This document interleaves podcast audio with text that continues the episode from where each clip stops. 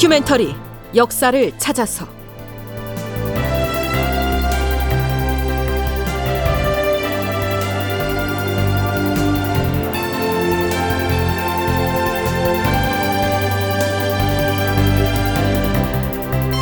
제 1191편 목숨을 앗아간 시 상부탄 극본 이상락 연출 황영선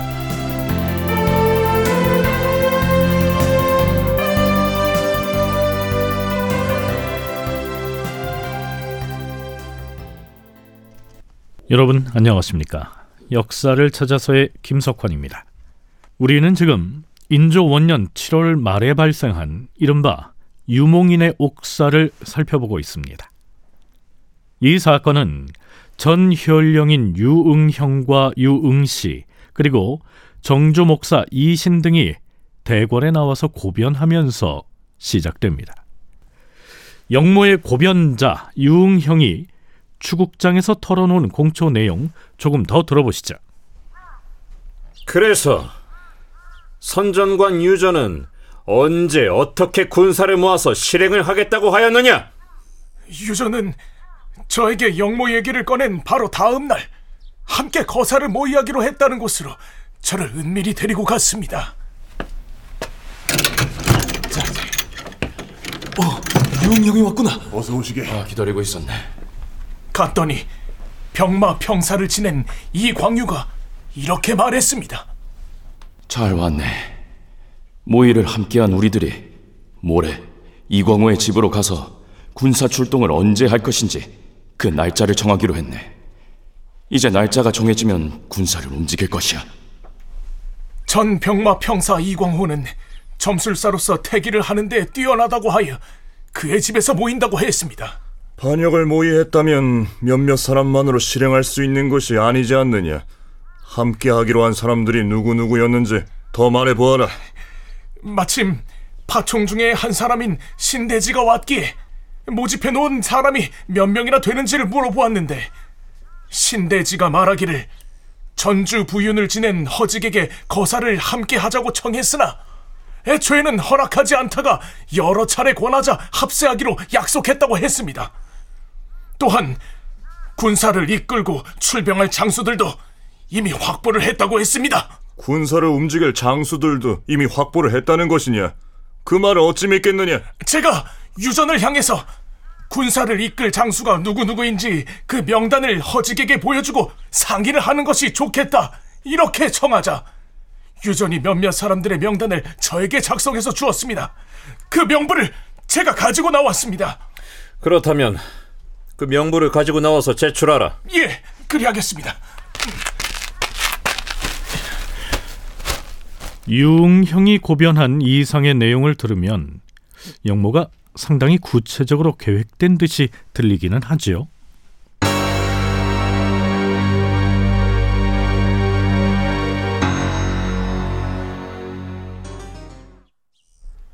주상 전환합시오.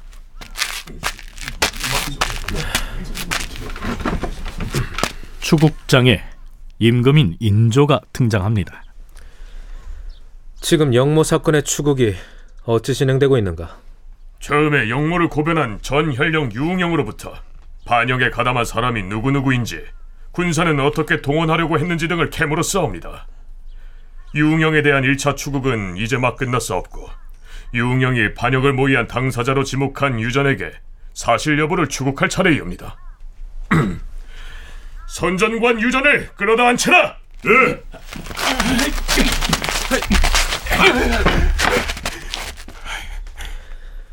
네가 선전관 유전이라 하였느냐? 예, 그렇사옵니다, 주상 전하. 나라에서 너에게 선전관이라는 직책을 부여하고 국록을 먹도록 배려한 뜻을 모르지 않을 터이다. 지금부터 추국관이 과인을 대신해서 묻는 것이니 거짓을 보태지 말고 이실직고 하렸다. 명심하겠사옵니다, 주상전하. 자, 과연 유응형이 선전관 유전으로부터 들었다고 고변한 영모 혐의의 당사자 이 유전은 인정을 할까요? 유응형은 자신이 병이 들어 누워 있을 때 네가 병문안을 왔다가 반역의 계획을 말하면서 자신을 포섭하려고 하였다는데 유웅형의 그 말이 사실인가? 사실이 아니옵니다.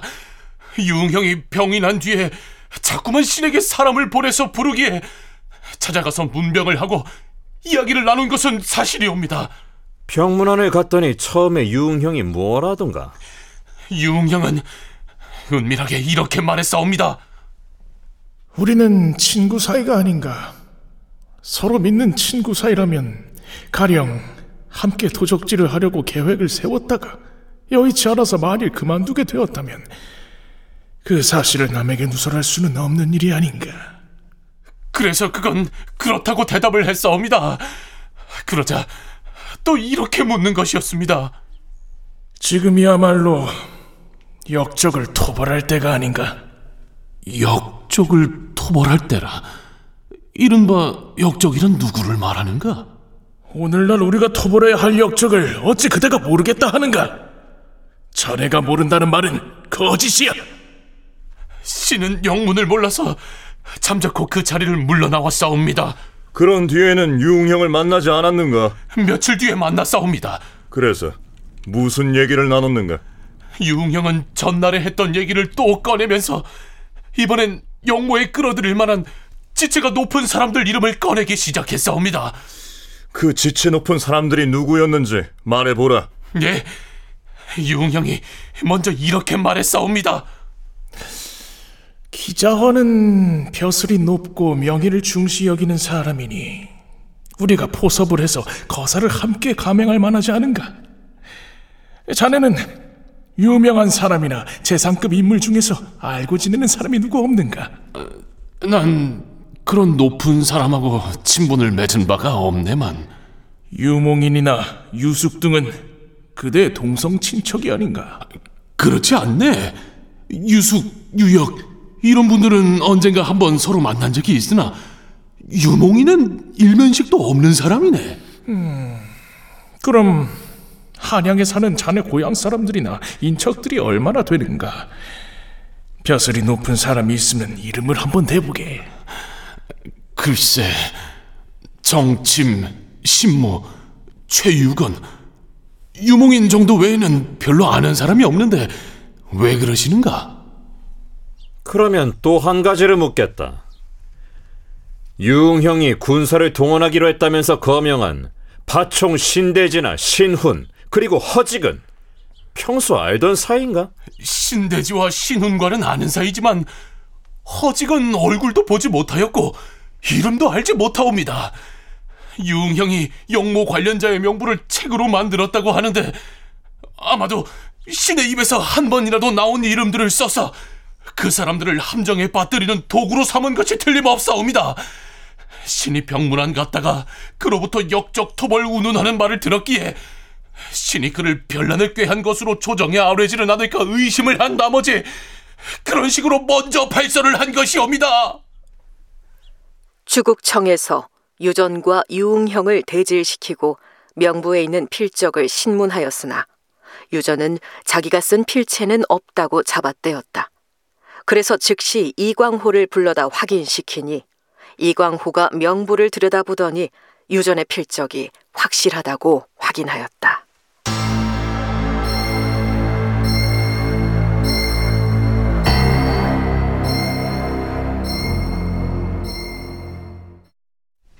유응형이 쓴 영모 가담자들의 명부에 선전관 유전의 필체가 있었는데 유전은 자신의 필체가 아니라고 잡아냈다고 했는데요.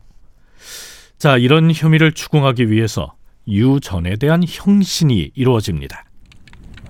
유전 저자가 사실을 도설할 때까지 장을 쳐라! 한 대요! 두 대요! 사실대로 사실대로 고하겠습니다. 그만! 너는 그 책에다 네 필체로 사람들의 이름을 적었다. 그리고 그 필적이 번연히 남아 있는데 어찌 그 사실을 감추고 아니라고 잡아떼느냐? 유흥형이 역정보의 혐의를 한 전적으로 신에게 전가시켰기 때문에 통문을 한 나머지 이름을 기록한 일을 굳이 감춰 써온데 그 이름들의 일부는 신이 직접 쓴 것이옵니다. 이 일의 대략을 설명하자면 이러하옵니다. 유흥형은 신에게 이렇게 털어놓았사옵니다.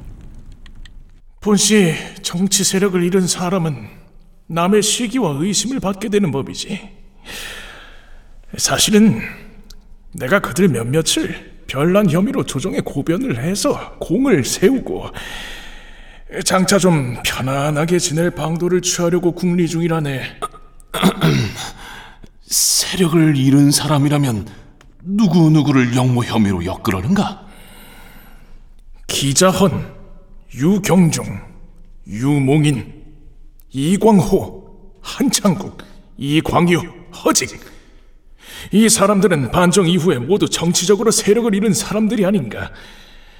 이 무리들만 잘 이용하여 영모 혐의를 만들면 사람들이 필시 의심하지 않을 것이야. 거기다가 훈련도감의 장관까지 아울러 연루시키면 흠, 나의 고변이 더욱더 믿음을 얻을 수 있을 것이란 말이지. 자네도 평소에 원망하는 사람들이 있으면 이름을 말해보게.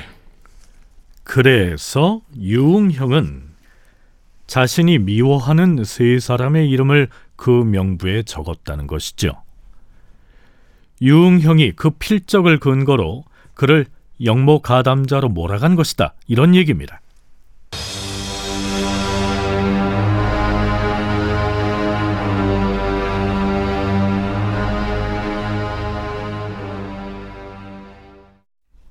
자, 그런데요. 왜 이 사건이 역사 기록에는 유몽인의 옥사라고 명명됐을까요? 최초로 별난을 고변한 유흥형의 진술과 이에 대한 유전의 반박이 얽혀져서 혼란스러운 상황에서 다음과 같은 실록 기사가 눈에 띕니다. 유몽이는 별난에 대한 고변에 자기 이름이 나왔다는 소식을 듣고서 도망을 하였다가 경기도 양주 지방에서 체포되었다. 그리고 곧 그에 대한 추국관들의 추국이 실시되죠. 왜 도망하였는가? 나는 도망을 한 것이 아니요. 내가 반역도당에게 오히려 모함을 당한 것이요. 도망을 친 것이 아니라 자수하려고 상경하던 중에 길에서 체포당했을 뿐이요. 영모에 가담한 사실을 부인하는 것인가? 나는 영모에 가담한 적이 없소이다. 저자가 사실을 토설할 때까지 주리를 틀라! 예!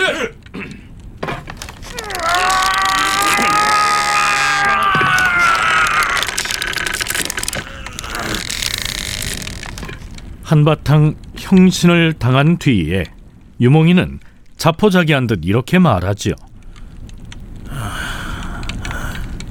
내 아들놈 유약이 하루는 아비를 찾아와서 아버님, 무관인 정기수가 저에게 말하기를 성우길이라는 사람이 일찍이 훈련도감의 대장으로서 사졸들 사이에 인망이 두터우니 사병들을 좀 모집하면 그와 더불어서 거사를 도모해 볼 만하다라고 하였고 유흥도 그 일을 찬성했습니다. 그래서 내가 아들을 말리면서 이렇게 말했습니다. 그렇지가 않다. 지금 너희들이 옛 임금을 그리워하는 마음이 있을지라도 그런 무모한 일을 감행했다가는 헛되이 목숨을 버릴 뿐이니 함부로 그런 말을 발설하지 말라. 이렇게 말렸었는데 강화도에서 폐세자가 죽게 되자 아들 유약이 성우길, 정기수, 유흠 등과 더불어 강화로 쫓아가서 함께 이를 도모하려고 하였습니다. 그런데 마침 장마가 져서 훈련대장 성우길의 군사가 모이지 않았기 때문에 그 계획은 이루어지지 않았습니다. 내가 늦게야 그 말을 듣고서 앞으로 화가 닥칠 것을 감지하고 배역스런 자식놈의 행위를 조정에 고하려고도 하였으나 차마 그러하지 못하였습니다. 그리고 내가 일찍이 상부탄이라는 시를 지은 바 있는데 아들 녀석이 그 시를 좋아해서 이런 짓을 하였으니 더 할 말이 없습니다. 결국 유몽인과 그의 아들 유약은 처형되고 기자헌은 이름이 올라 있다는 이유로 체포당하죠. 동북아 역사재단 장정수 연구위원의 얘기 들어보시죠. 인조반정 이후에 영모들 계속 나옵니다. 유몽인이나 기자원은 이제 결론부터 말하자면 약간 회색 분자였죠. 그게 문제였어요. 두 사람 모두 공통점은 과해군대에 꽤 활동을 했으나 팔모로는 참여하지 않았다.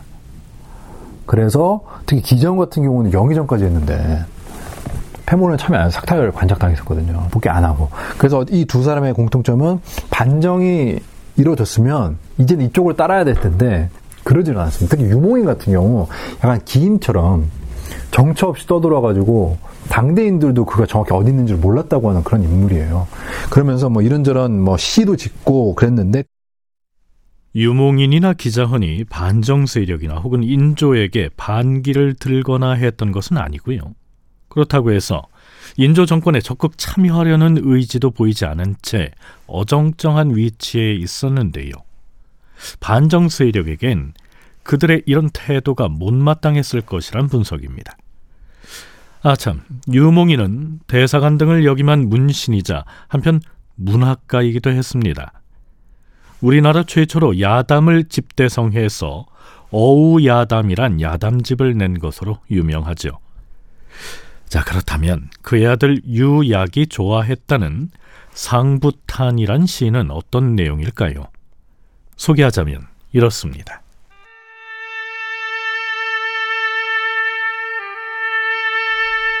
일흔 살 늙은 과부가 혼자서 규방을 지키누나 사람마다 개가를 권하는데 무궁화꽃 같은 멋진 남자였어라.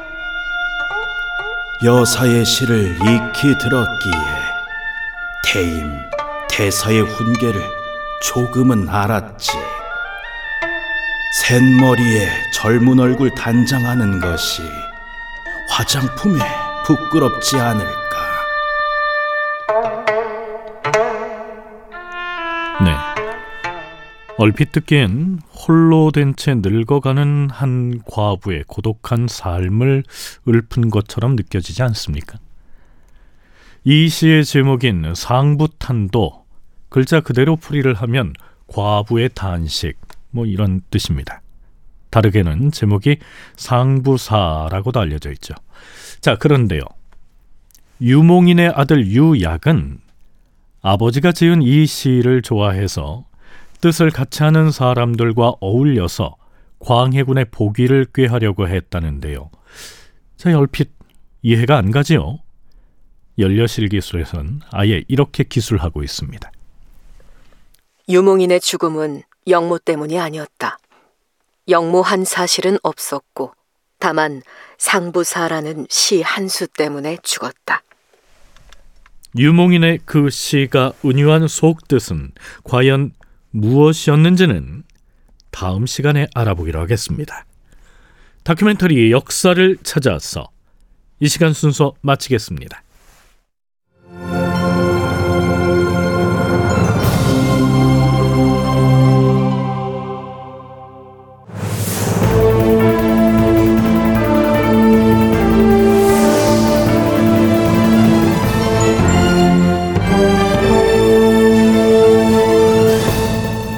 다큐멘터리 역사를 찾아서 제 1191편 목숨을 앗아간 시 상부탄 이상락 극본 황영선 연출로 보내드렸습니다.